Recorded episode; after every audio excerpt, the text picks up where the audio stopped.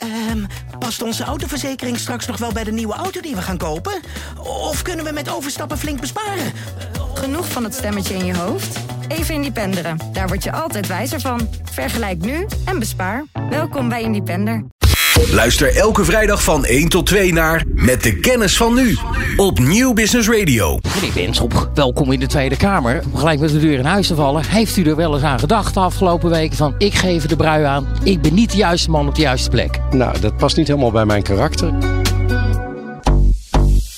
Terwijl het op Schiphol weer helemaal uit de hand liep, zat de baas van Schiphol, Dick Benschop, in een bootje. Daarom stuit het dat de directeur van Schiphol pas na twee weken op de televisie komt om zijn excuus aan te bieden. Ja, dit is een beetje de man die het eh, zinkende schip als eerste in plaats van als laatste verlaat. En hij moet ervoor zorgen dat het Schiphol-schip niet gaat zinken. Tussen de lege regels door zei hij, jullie schuld. En dan roepen jullie mij op het markt. Moreel kompas totaal ontbrekend. Wonderbaarlijk dat ze man toch ergens weer met een of andere parachute op zo'n functie terechtkomt. Dick Benschop weet het nog niet, maar hij gaat er binnenkort helemaal aan. Ja, Marcel van Roosmalen als laatste. Ja, en daarvoor hoorde je nog een aantal opiniemakers. Schipholbaas Dick Benschop is in een paar weken tijd uitgegroeid tot onze nationale kop van Jut. Alles wat er momenteel verkeerd gaat eh, bij Schiphol wordt hem aangerekend. Frank Oostdam, is dat terecht? Nou, voor een deel wel. Niet alles wat ik hier hoor eh, ben ik het mee eens. Maar voor, ja, tuurlijk, hij, hij is degene die verantwoordelijk is voor Schiphol. Dus ja, uh, hij, hij, moet ook die dingen gaan veranderen die nodig zijn. Ja. Heb je hem vaak aan de lijn? Nou, niet aan de lijn, maar we spreken elkaar elke week. Want we zitten elke week bij elkaar om de status te bespreken samen met de airlines. En uh, nou, dat overleg is goed, dat knettert. maar nogmaals, hè, het feit dat je boos op elkaar bent, wil niet zeggen dat je niet met elkaar door moet om de situatie te verbeteren. Nee, nee zeker. Nou, we gaan erover praten met Juri Hoedemakers. Zijn bijnaam is Dr. Anders de Hofnar. Hij schreef een succesvolle scriptie en een nog succesvoller boek. Dat de top 3 van de managementboek Top 100 bereikte. Over de rol van een moderne Hofnar in het bedrijfsleven. Kortom, ja, de aangewezen persoon om ons hier meer over te vertellen. Welkom in de uitzending, Juri. Dankjewel, Ron. Wat ja. een aankondiging. Ja, moet je even goed neerzetten natuurlijk. Maar goed, ja, Hofnar, dat, uh, dat dient misschien toch nog even een wat nadere uitleg. Vertel even kort, wat, wat doet zo'n Hofnar dan zoals jij uh, precies doet? Uh, nou, de Hofnar was vroeger dan uh, eigenlijk de enige die de koning de onvoldoende waarheid kon vertellen. Waar andere hovelingen gelijk onthoofd werden, kon hij uh, ja, vergaande kritiek ook leveren op, op de koning. En dat hadden ze nodig, want zo'n machtige positie zorgt natuurlijk alleen maar voor ja-knikkers. Nou, dat lijkt wel erg eng dichtbij te komen bij huidige situatie en huidige leiders, want die hebben daar natuurlijk ook ja.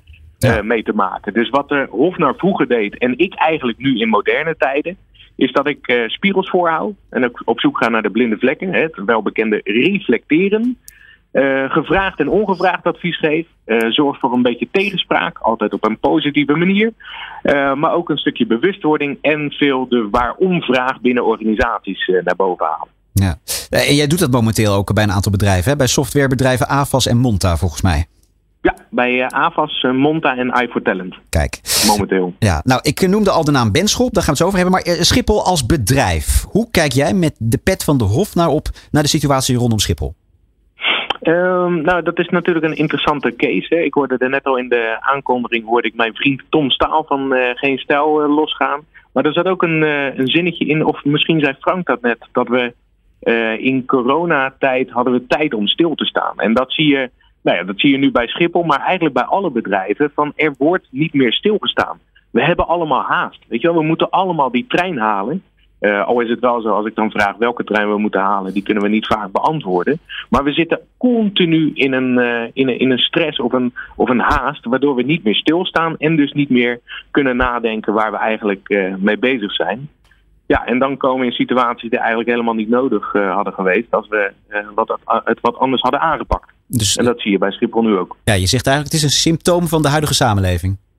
Ja, dat, uh, dat denk ik wel. En bij Schiphol natuurlijk, de, uh, ik, in de aankondiging dacht ik, jeetje, je zal maar dik Benschop zijn nu. Weet je wel, want inderdaad, van, er, zijn, uh, er zijn veel dingen fout gegaan. Wat ik Frank er net hoor, hoor zeggen, ben ik het ook mee eens. Er zijn ook dingen goed gegaan, maar ja, je ligt natuurlijk wel onder een vergrootglas. Um, maar het is wel iets wat je, wat je niet alleen bij Schiphol ziet. Alleen ja, de samenloop van omstandigheden. Um, zeg maar uh, corona, iedereen heeft een ja. enorme drang om weg te gaan en uh, het personeelstekort. Ja, dat is nou net even een ongelukkige driehoek waardoor Schiphol nu uh, eventjes ja, hoog ja. op, op die lijst staat. Kun jij voor ons een kleine analyse geven van de, de, de communicatie en de houding van de persoon Dick Benschop? Ja, Um, nou, sowieso, dan ga ik hem van wat breder naar specifieker. Ik, ik had nog heel even daarnet, uh, vlak voordat we live gingen, van, uh, op, op internet gekeken. Op 3 mei zei Benschop al, dat, die, dat was een quote van hem, dat het te lang is gestuurd op kosten en te weinig op kwaliteit. Nou, dat, dat soort dingetjes, dat, hadden dus, dat had dus voorkomen kunnen worden door allereerst maar eens gewoon even goed te luisteren. Wat is er aan de hand op de werkvloer? Nou, dan had, had er waarschijnlijk al naar boven gekomen van, nou, we ervaren best wel een hoge werkdruk. Hè, en de salarissen die willen we eigenlijk omhoog. Oké, maar wat heb je dan nodig uh, om, uh, om weer uh, blij te zijn? Nou, meer salaris.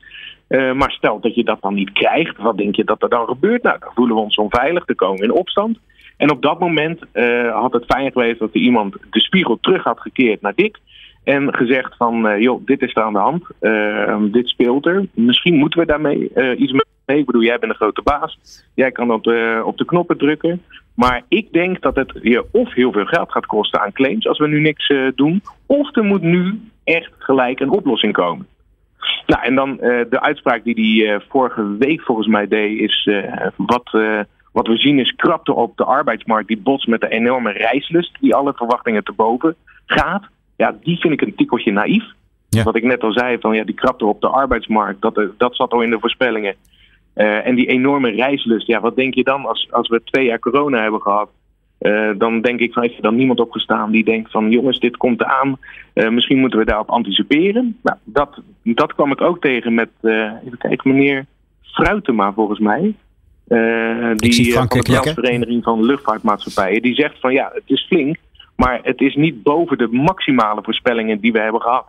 Ja, en dat, die combinatie, dat denk ik van, jeetje mina, jongens, had dan eventjes wel gereflecteerd met z'n allen. Had uh, gewoon even dat luisterend oor geboden. En uh, niet zo naïef. Ik bedoel, Dick Benschop zit op de positie dat hij de woorden om kan zitten, zetten in daden. Dus als zoiets voorkomt en zulke voorspellingen zijn er. Ja, maak dan ook gebruik juist van die macht die ik eerder noemde. Om te zeggen van jongens, er moet nu een oplossing komen. Anders zijn we dadelijk te laat. Ja. Frank, hoe luister jij naar deze analyse? Ja, ja dat, daar ben ik het helemaal mee eens. Ik vind dat een hele goede analyse. Ja. En je noemde net al, ik zorg er ook voor in bedrijven dat er niet te veel ja-knikkers rondom de leiders rondlopen. Is dat hier ook het geval, denk je? Ja, ik denk het wel. En wat ook meespeelt is dat Benschop natuurlijk een politieke achtergrond heeft. Hè, en dat zie je dus ook uh, uh, in zijn communicatie. Het is heel erg politiek. Hm. Heel erg uh, bevestigen eigenlijk wat de situatie nu is.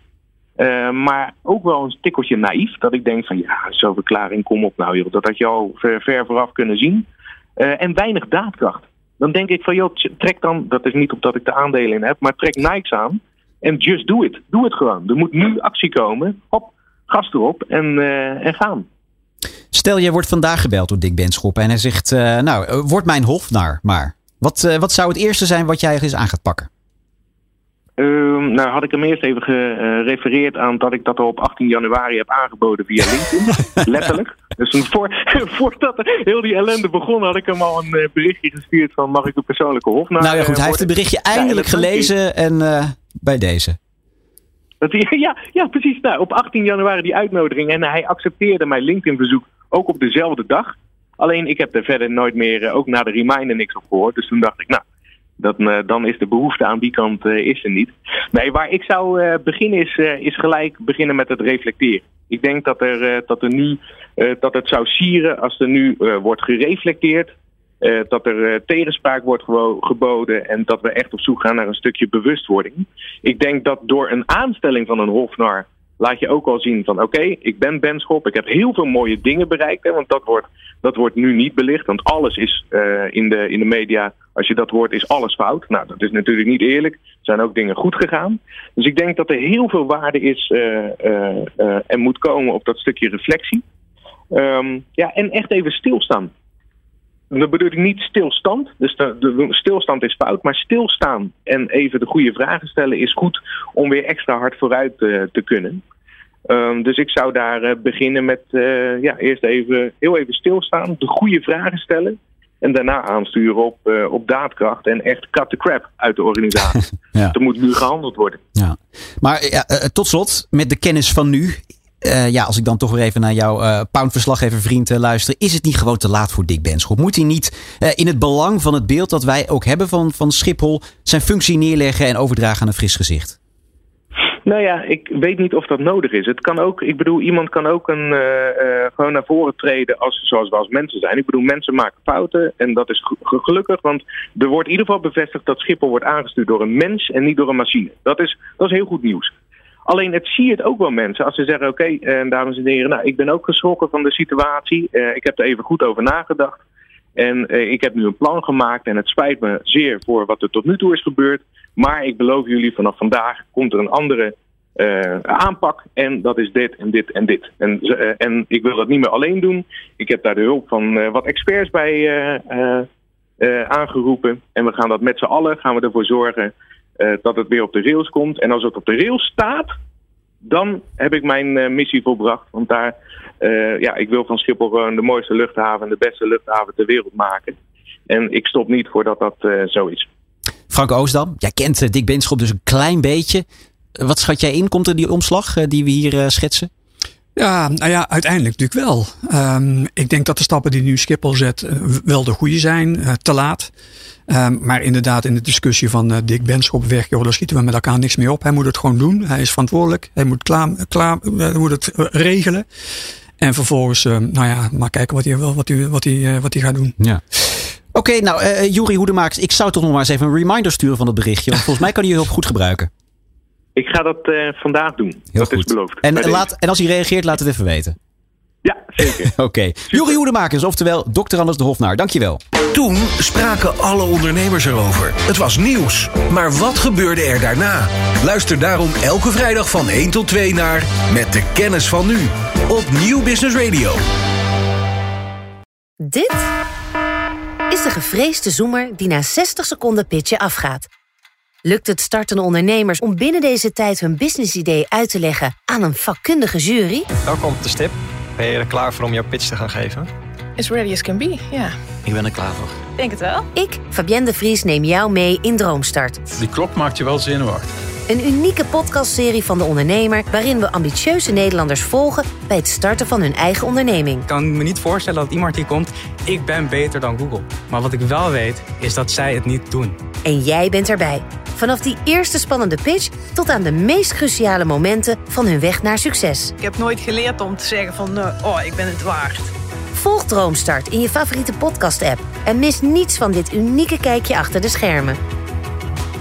Droomstart is een initiatief van de ondernemer en podcastbureau As We Speak. Um, past onze autoverzekering straks nog wel bij de nieuwe auto die we gaan kopen? Of kunnen we met overstappen flink besparen? Genoeg van het stemmetje in je hoofd? Even Independeren. Daar word je altijd wijzer van. Vergelijk nu en bespaar. Welkom bij Independer.